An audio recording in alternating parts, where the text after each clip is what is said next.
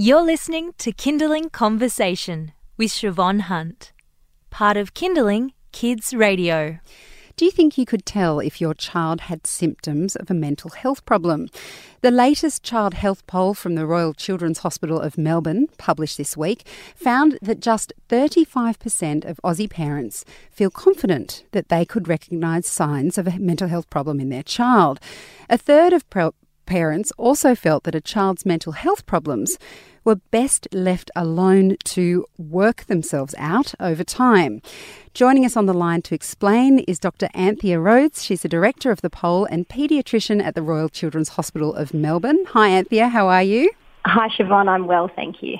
What are some of the key signs that something might be wrong with your child? And, and we're focusing on the six and under here because that's, that's yeah. quite a specific age group, isn't it? It is, and look, they're probably among the trickiest. I think really can be tricky with teens at the other end as well, but certainly the younger children, um, it's really at times quite difficult for parents to know whether something's just a phase or you know some more difficult behaviour, or whether it's really a problem and, and something that they need to get some advice about.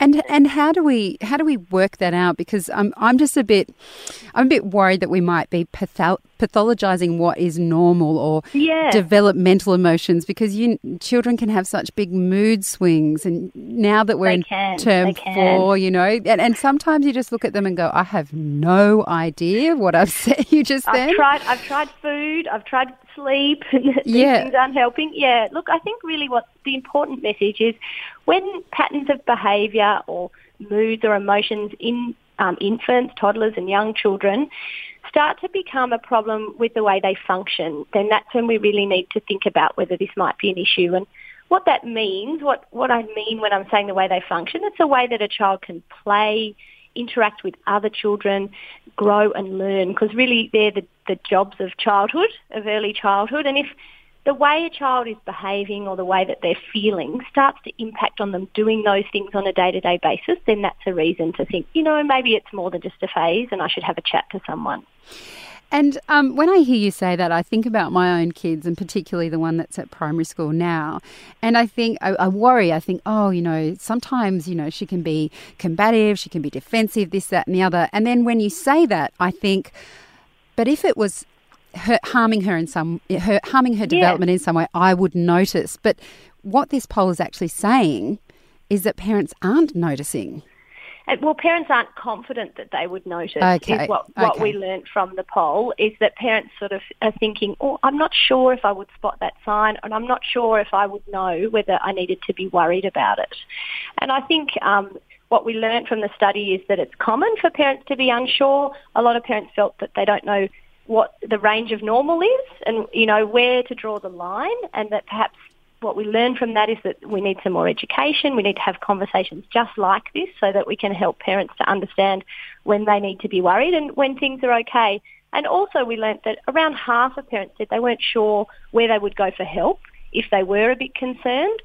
So important message there as well is that, you know, in schools, childcare centres, kindergartens, there's often someone that's going to be really helpful to chat to about your child's social and emotional well-being. Then, of course, your GP and your child health nurse are all great first ports of call if you're just not sure.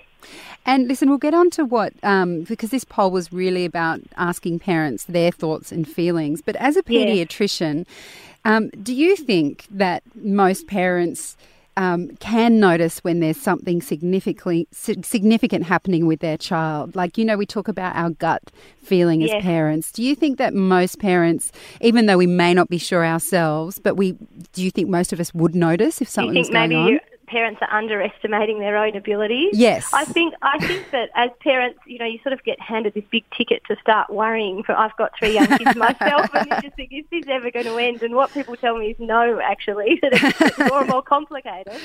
But um, a lot of the time, I find when I see parents that you know they do have the skills there to notice things, and they do know their child. And I think a really important message is to trust that instinct. And if, as a parent, you're thinking, I'm not sure about this, well, then I would say you're already at the space where you should have a chat to someone. You know, if you're thinking, you know what, the way that my child has been over the past few weeks or, you know, towards the end of this month or is really starting to worry you as a parent, then have a chat to someone. It may be that you get reassured and that's really helpful because that will settle your worries as well and, and that all feeds on to the family and the child. Or it may be that they say, you know what, maybe you could try this or try that, something simple that can turn things around before they get embedded and get much harder to tackle. What are the things that parents said made them feel more confident that they'd be able to tell if their child needed help? So we found that parents who reported connecting with their kids most days of the week, and we can talk a bit what, uh, more about what that means and what that might look like, but those parents felt more confident that they would spot a sign if one was there. So spending time interacting with kids in a way that focuses on the child, just for a few minutes, but every day is what we found was really important in building that relationship between parents and children and helping parents to feel confident they would know if something was up when it came to their child's mental well-being. And that sounds like a pretty fair assumption to make, right? Yeah, it does. And what was really interesting as well, though, was that we found parents of very young children, and you know, I know a lot of your listeners have have little ones, particularly dads of very young children, were sometimes unsure about how to connect with their kids or what they really needed to do to focus on their children. So I think there's also, you know, a message there for us to help reassure parents that it doesn't mean sitting down and having a, you know, heavy chat. it, it just means taking a moment to be free from distraction where your attention is on your child and you can interact over something that is enjoyable for them. So with little ones, you can build that into day-to-day life around, you know, changing a nappy, preparing a meal, or, or to do with play. Bath time is great, book time at night. Taking those few minutes every day is what builds that attachment and all of that feels it sort of feeds into resilience and emotional well-being in kids. You're listening to Kinderling Conversation. I'm speaking with Dr. Anthea Rhodes. She's a paediatrician and director of the Royal Children's Hospital's National Child Health Poll. It's a bit of a mouthful, but basically they come and take snapshots of um, what's happening with our kids health wise. This latest report was in, released in time for Mental Health Day, and we're talking about children and mental health problems and whether you would notice it or not as a parent. Um, I was really interested, Anthea, in your findings around a parent's perception of depression in primary age children, mm. because I admit I think I would have been one of those parents who didn't realise that it could be an issue. Yeah, so we found around half of parents weren't um, aware that primary school age children can get depression, and I guess linked into that, um, they they weren't confident that they would spot the signs of what depression might look like in a young child, and some of those things um, include physical symptoms. So children who have um, frequent pain that's unexplained, tummy aches, headaches that goes on for a period of weeks and is affecting their ability to get to school or to you know, go and play with their friends or to do things that they would normally enjoy can be a sign of depression.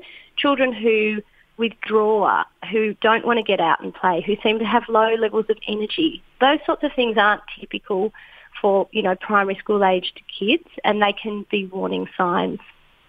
And how much um, does different parenting styles come into whether a family will actually seek help for their child or not. I noticed um, you found that many dads themselves don't know where to find help. We know that's a problem yeah. with men generally in Australia when it comes to mental health. Yeah. But this translates into parenting styles as well, doesn't it? It definitely does. And, um, you know, we ask parents about how they thought things might best be managed, and around a third of parents told us that social and emotional problems in kids that might be better left alone just to work themselves out over time.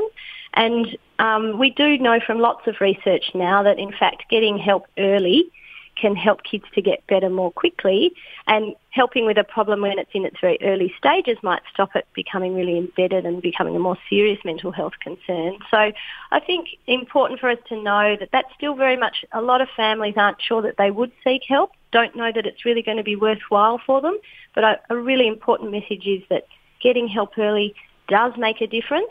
Kids can break these sorts of patterns and, you know, you can prevent a lot of more long-standing mental illness if we tackle it early in childhood. And just to recap, you did mention about where parents can go if they think they need help. I, uh, one of the things that comes to me is the fear of um, putting your child on a certain path, the fear of pathologizing mm. what they might be experiencing. But your point is that you don't have to take this first step, doesn't have to be straight to a child psychologist, does it? Definitely not. I think that the first step really involves if you've got a child who's engaged with childcare or at kindergarten or school, then the first step would be to have a chat with um, people who are around your child in that environment to understand whether they've got concerns too. You know, are these patterns of behaviour or emotion that are affecting the way your child's functioning on a day-to-day basis? Really helpful to get another opinion. And sometimes that might mean direction to some resources and that might be as far as things need to go. Your GP is a great sounding board or the child health nurse. And if it then looks like simple strategies aren't going to help tackle things for you and your child, then you might get onto more, you know, specialised help like a psychologist, which would, you know, is very much fantastic when it's needed. But taking that first step doesn't mean you're labelling your child and it doesn't mean that you're on a pathway to making a really big deal out of nothing. It means that you're taking some action to try and turn things around in the early stages for everyone before you're dealing with a bigger issue. Anthea, thank you so much for your time today. My pleasure, Siobhan. That was Dr. Anthea Rhodes. She's a paediatrician and director of the Royal Children's Hospital National Child Health Poll. You've been listening to a Kinderling Conversation podcast. We'd like to reach as many parents as possible, and you can help us by giving us a review wherever you downloaded this episode. It means that more people can find us. I'm Siobhan Hunt. See you next time.